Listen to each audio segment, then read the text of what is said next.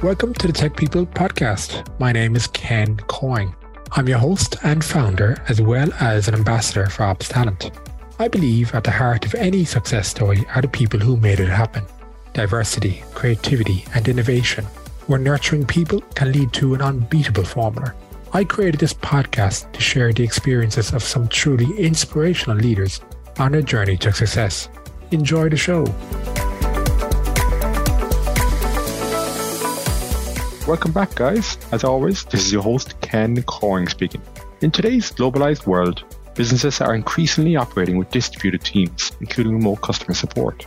The Asia Pacific region, with its diverse cultures and languages, presents unique challenges for managing these teams. So join us as we speak to George Akle, a seasoned expert from Australia, to cover the lessons he's learned from managing these teams in Asia.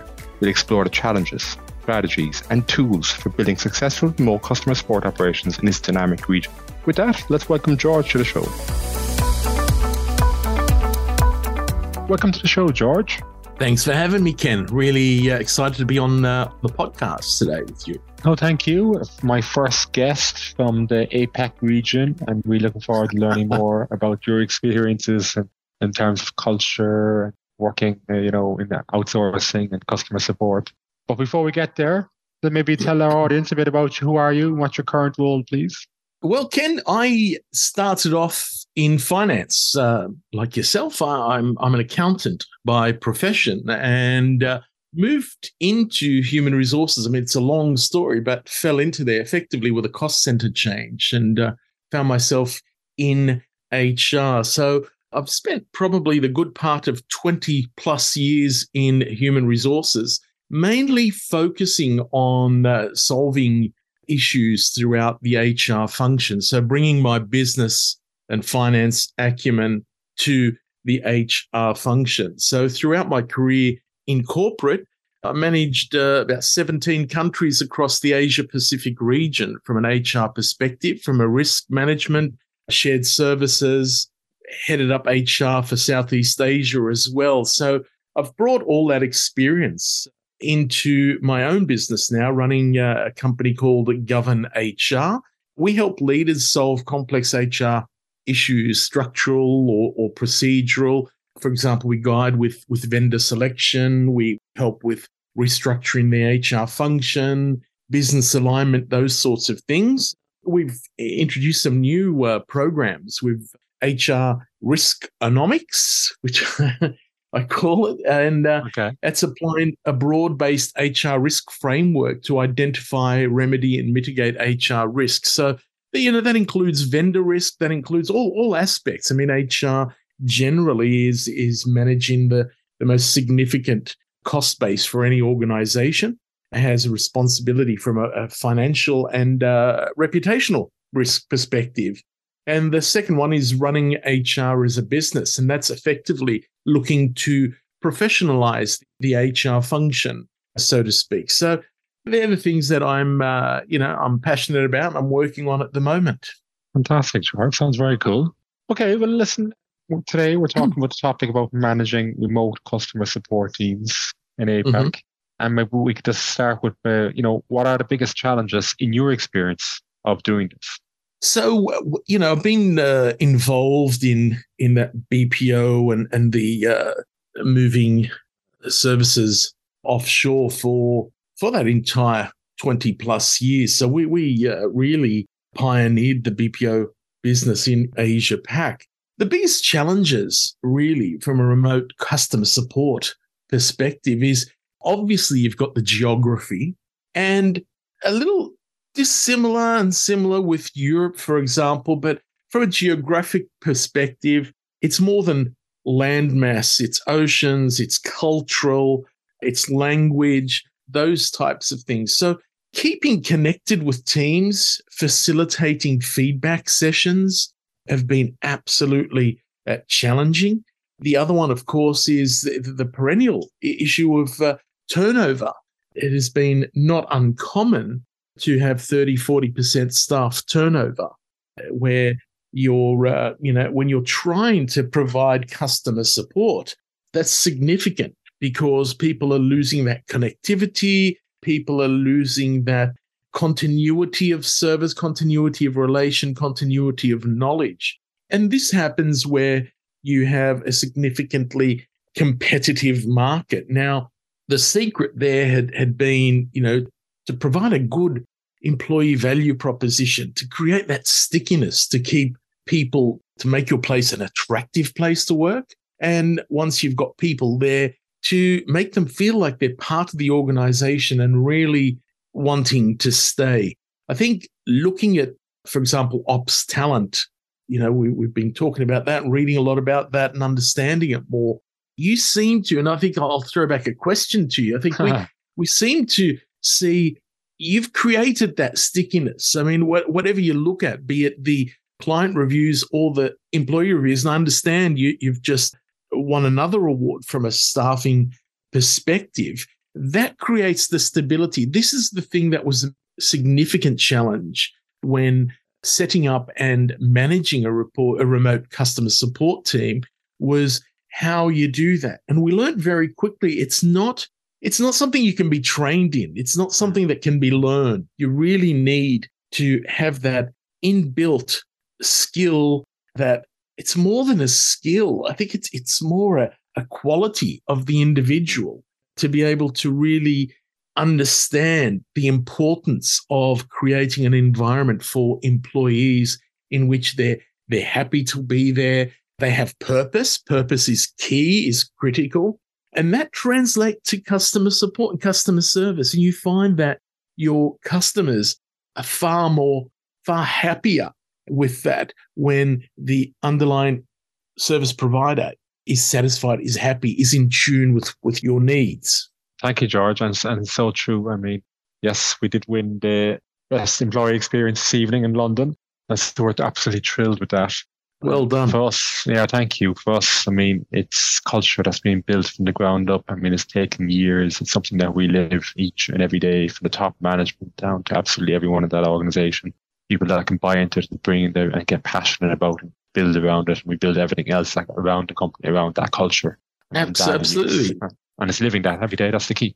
I'll be honest. It, living it is the key. That's exactly right, Ken. Sorry to cut you off there. No, I mean, no. a lot of people will will wear wear the uh, the ribbon or or whatever exactly. it is for the day, but it's about delivering it. And you very quickly find through the KPIs where you have staff turnover, where you have negative feedback, where you have uh, consistent issues with client support, that they are all symptoms of an underlying issue with management more often than not. Exactly, exactly. Well, talk to me about, I mean, because I'm very interested in the APAC region, and I suppose too, like I can just looking from the outside in, the cultural differences must be there. I mean, you look at all the different countries, like you know, the Japan's, China's, Australia, you know, the Indian, culture, all so really different cultures. I mean, in your experience, how do you even manage that? You know, that those different cultures, and how how do you approach it from managing remote support? Yeah, that's that's a great question. I mean, I was bright eyed and bushy tailed thought Sydney was the, the center of the universe and uh, quickly learnt it wasn't when I uh, moved into Asia. First of all, moved into to Singapore where I was managing this. And, and you're quite right. Culturally, and I mean, you've got to remember there's a lot of history, just like in Europe, a lot of yeah. history between these countries. And uh, you really need to listen. I found listening is the key. I've always been one of these people who rush to solve a problem. You know, yeah. I was quick to solve it. You know, I've got the solution. This is this is simple. You know, bang, here it is. But working across the region, it became quite clear to me that I needed to approach the issues from a local perspective. Right. Wow. Some could be solved with a one size fits all solution. Others needed some tinkering, some persuasion, some discussion. And that was that was a big learning for me.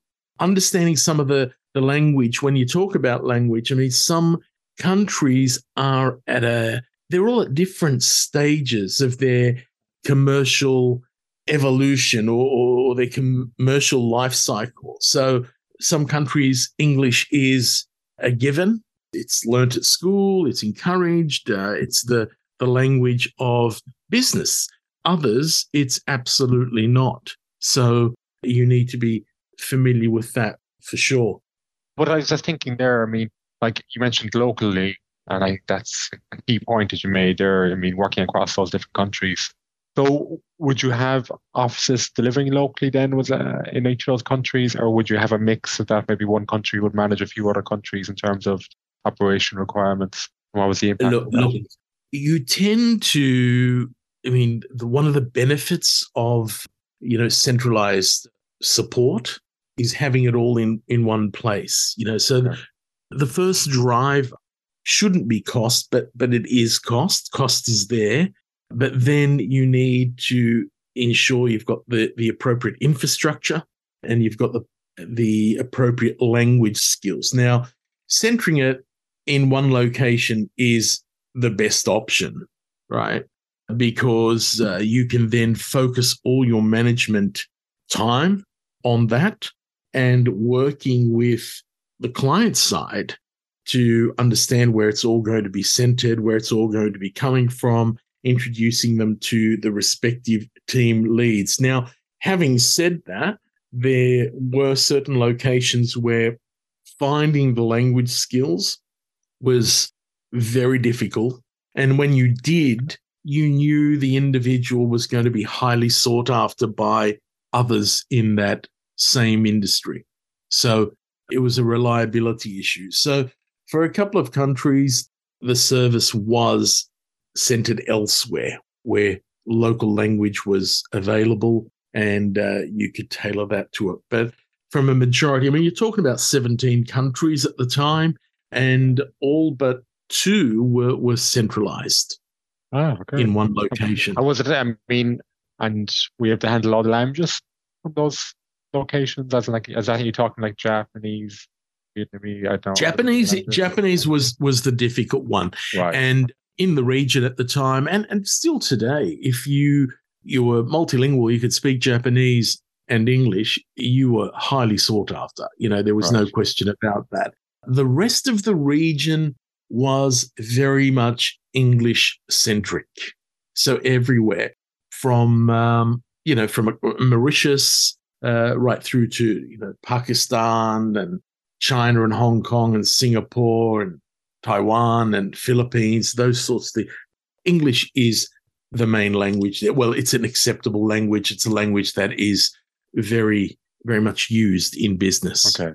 That makes it easier then. Yeah, significantly easier. So that they are some of the uh, unique aspects of the uh, the Asia Pac region. I mean, you, you could talk about politics, you could talk about all those sorts of things. I mean, whether you like it or not, there are still people who who refuse to be serviced from certain locations because of historical oh, really? reasons. Wow. Yeah, absolutely, absolutely. Quite parochial. You've also got a lot of uh, data, cross-border data issues as well in in some of the countries. A lot of the APAC had previously been looking at US based regulations and implementing those. But over the last probably 10 years or so, I've seen more and more European laws and legislations being used as a template for laws in the region itself. So, data protection laws, those sorts of things. So, centralizing a payroll where you cannot transfer personnel data across border is is very difficult, for example. So right. you know, in certain locations. So you, you have to have some mitigating strategies. You need to be able to talk to the regulators.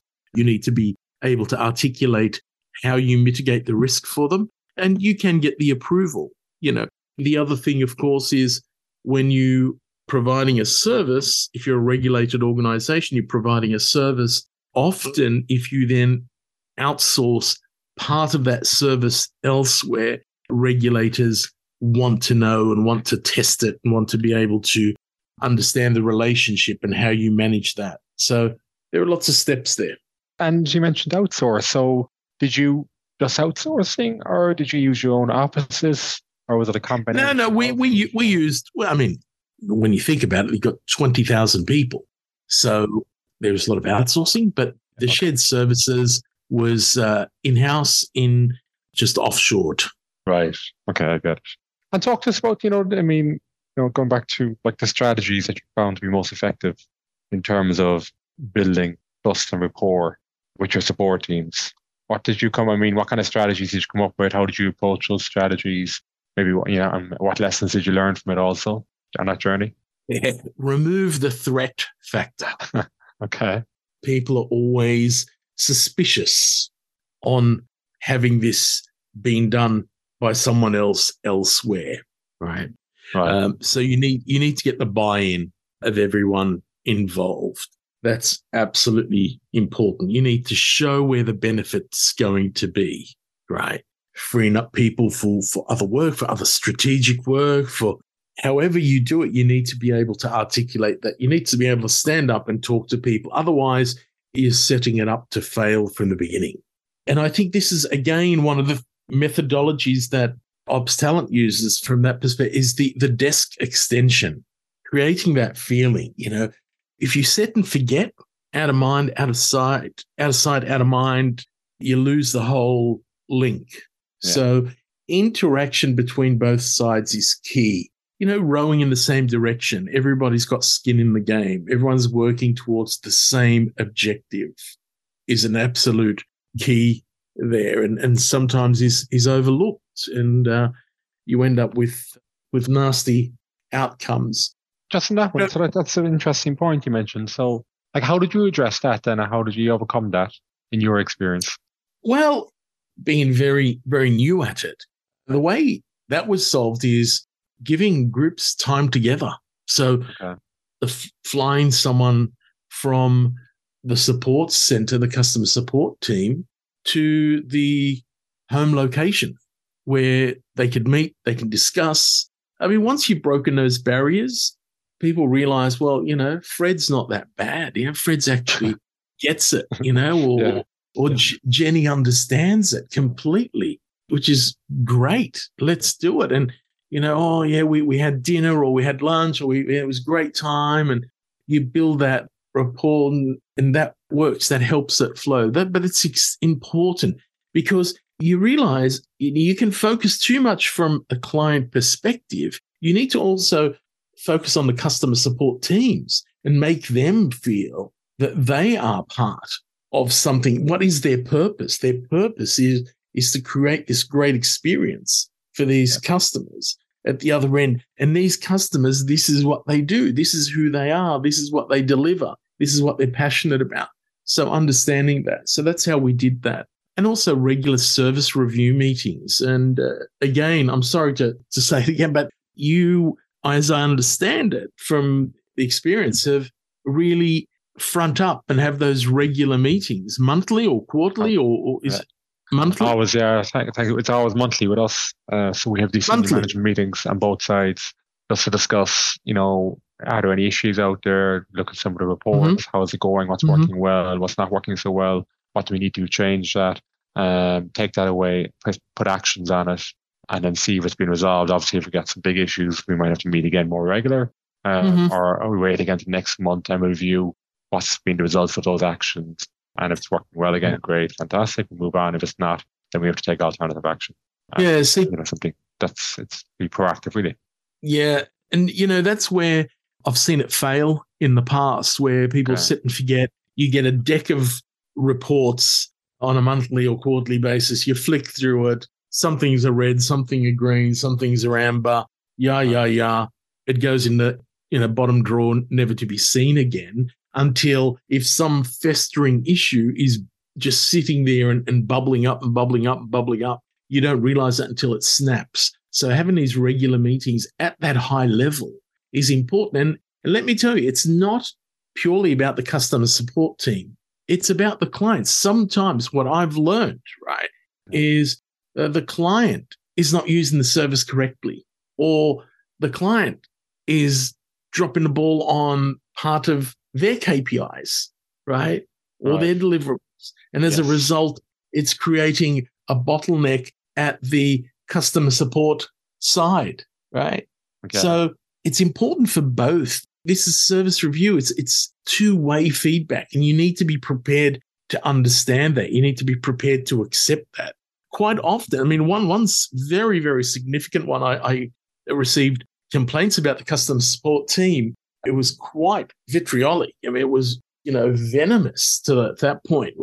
And so, uh, pack the bags, stamp the passport, off I go and dig through, you know, sit with them and, and have, have a really look, close look at it and realize that in actual fact, the deliverables to the customer support team were running on average a week behind. And as a result, the customer support team was delivering a week behind, you know, was actually delivering four days behind because yeah. they, they worked hard to, to bring it together. So, you know, what started off as a client issue with the customer support team quickly, you know, we made management aware. We we sat with the with the client and, and we explained the situation. It's not about a blame game. It's just about yeah. identifying where the, the the frailties are. You know where things are are falling apart and learning from them. So that's key. That meeting is key.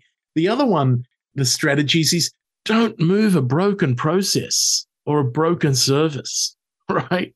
Because okay.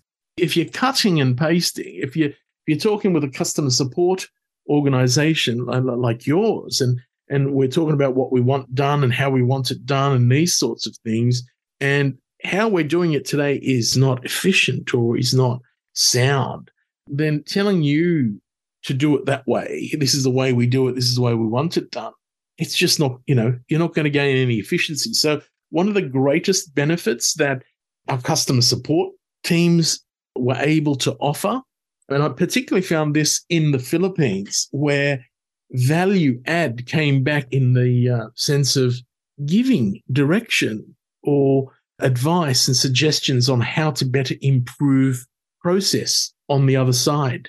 So, okay. not just fulfilling your customer support responsibilities, but going yeah. a step ahead and helping out with hey, you know, I've done this so many times and I understand this. And mm. how about, have you thought of doing it this way? Have you thought of, you know, that constructive feedback can improve significantly your process and your customer experience.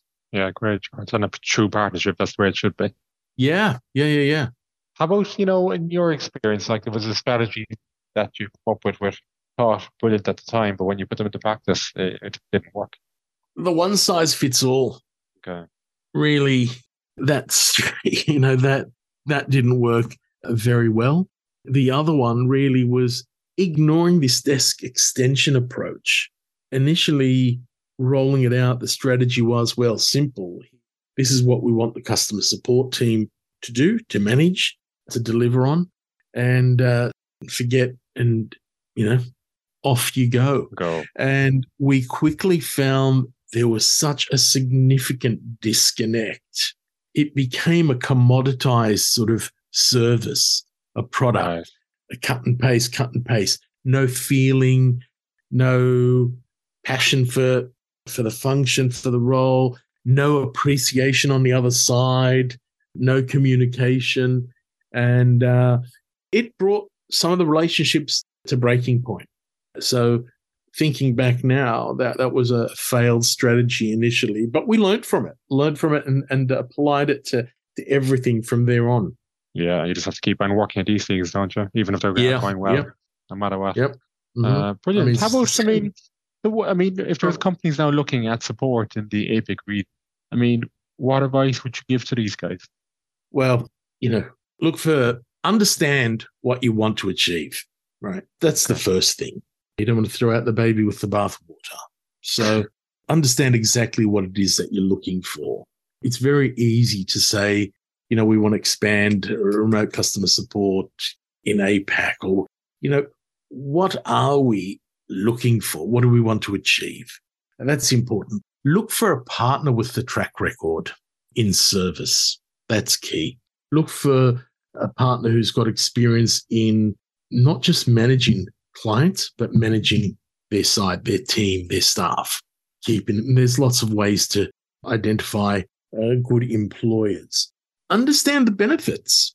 I mean, it gives you flexibility cost wise, you know, shifts more often not from a variable to a fixed cost, you know, fixed from a fixed cost to a variable cost, right? Allows your organization to be nimble and agile, right? When facing internal or external changes and or threats and opportunities. So in Asia Pac is, you know, like is very dynamic. Things change very quickly and things change for one location may not be necessarily a threat or an opportunity for another location, but having that relationship, you know, you, are looking for someone who is flexible, who is nimble, who's able to shift the direction, you know, when you need it. And again, I can't stress it enough. Don't move a broken process or a service, then move on. For organizations who provide remote customer support, moving, expanding into the Asia Pacific region, they, you know, they need to understand it. So it's a very competitive market and you need to have a unique competitive advantage to sell because they, we've seen it all before in Asia Pacific. And I think one of those advantages definitely is the ability to hold people, you know, to attract good people and to keep them there because that's a reflection then of the customer, right? That reflects directly on the customer. If they're able to, to get the best of breed and, and to keep them there, that's important. And the other one, of course, is the broadness of, of the service that one is able to provide, you know, the flexibility of the customer support operator to provide services that that are needed on the ground. I mean, we've seen the the India uh, tech support grow and grow and grow. But, you know, the competitiveness in that market has almost lost the appeal from a cost perspective due to the competitiveness. Um, there's no question you've got some brilliant tech graduates out there, but the cost, the arbitrage, it's not what it used to be. The other one, of course, is language. You know, I mean, the Philippines is by far the best from a language perspective, English is is a first language there. Everyone is uh, fluent in in English. They also, from a finance perspective, we um, we moved the finance customer support. So we moved our finance teams from on location to to offshore because the Philippines had such a significant graduate, you know, produced so many graduates, finance graduates, accounting graduates there and a lot of it was uh, desk extension, as, as I've said before. That worked quite well. But again, you know, when, when you do it, lots of other people start doing it. And uh, you build up that hot, competitive market from a cost perspective again. Okay. Um, really interesting. So, great, George. Listen, thank you so much. Really great insights there. I learned an awful lot myself. Really appreciate your time today. And I understand that you will be helping a lot of companies in this space. So if they would like to reach out to you, what's the best way? Look, I'm on I'm on LinkedIn. I do a lot of I do a lot of uh, speaking as well, and at HR and, and tech summits. So a lot of that. So George Akle, A K L E, and I'm sure that'll be in the podcast brief there, or visit the website at one word, Govern HR, G O V E R N H R. And at the moment, we are, you know, providing a free one hour chat to where we we do a, a uh, a review and, and discuss what you're looking for. So we can always help in that regards. But yeah, that's pretty much it. Awesome. Thank you. Listen, George, thanks again. I really appreciate it. I look forward to speaking again soon. Thank you very much for your time and thanks for having me. I really appreciate that. Keep up the great work at Ops Talent. It's uh, going places. So, uh, really excited to follow. Oh, thanks, George. Really appreciate that.